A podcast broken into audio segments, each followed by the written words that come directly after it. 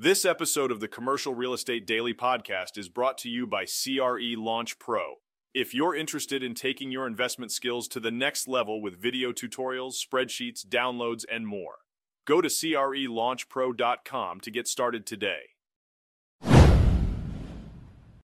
Today, we're delving into Chicago's industrial sector, an area that has experienced a record number of deliveries in the third quarter, signifying both strength and potential concerns.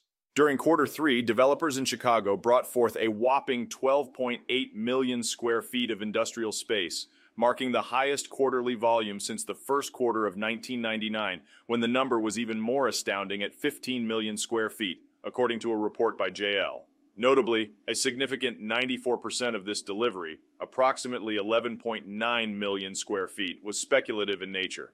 Dominic Carbonari, a seasoned industrial CRE professional with 22 years of experience in Chicago, expressed the magnitude of this delivery, labeling it as massive and the largest he has seen in his career.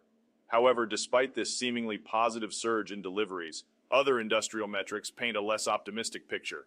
Quarterly leasing activity dropped to 4.7 million square feet, less than half of the second quarter's 9.9 million square feet.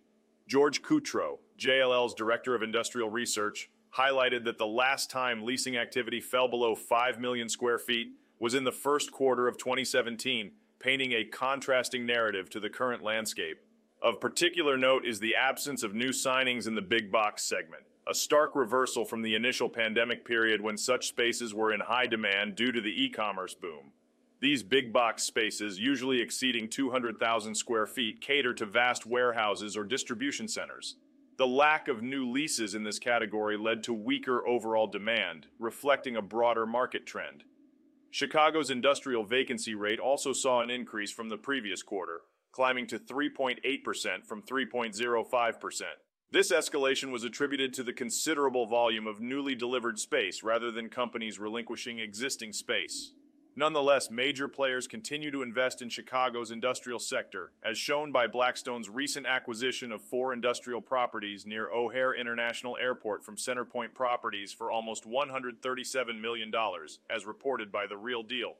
Carbonari stressed that although demand isn't at the same levels as in previous quarters, it remains healthy and robust. He highlighted that manufacturing companies still show interest in occupying big box buildings and suggested that the market could benefit from increased supply in this segment. This is Tyler Cauble signing off.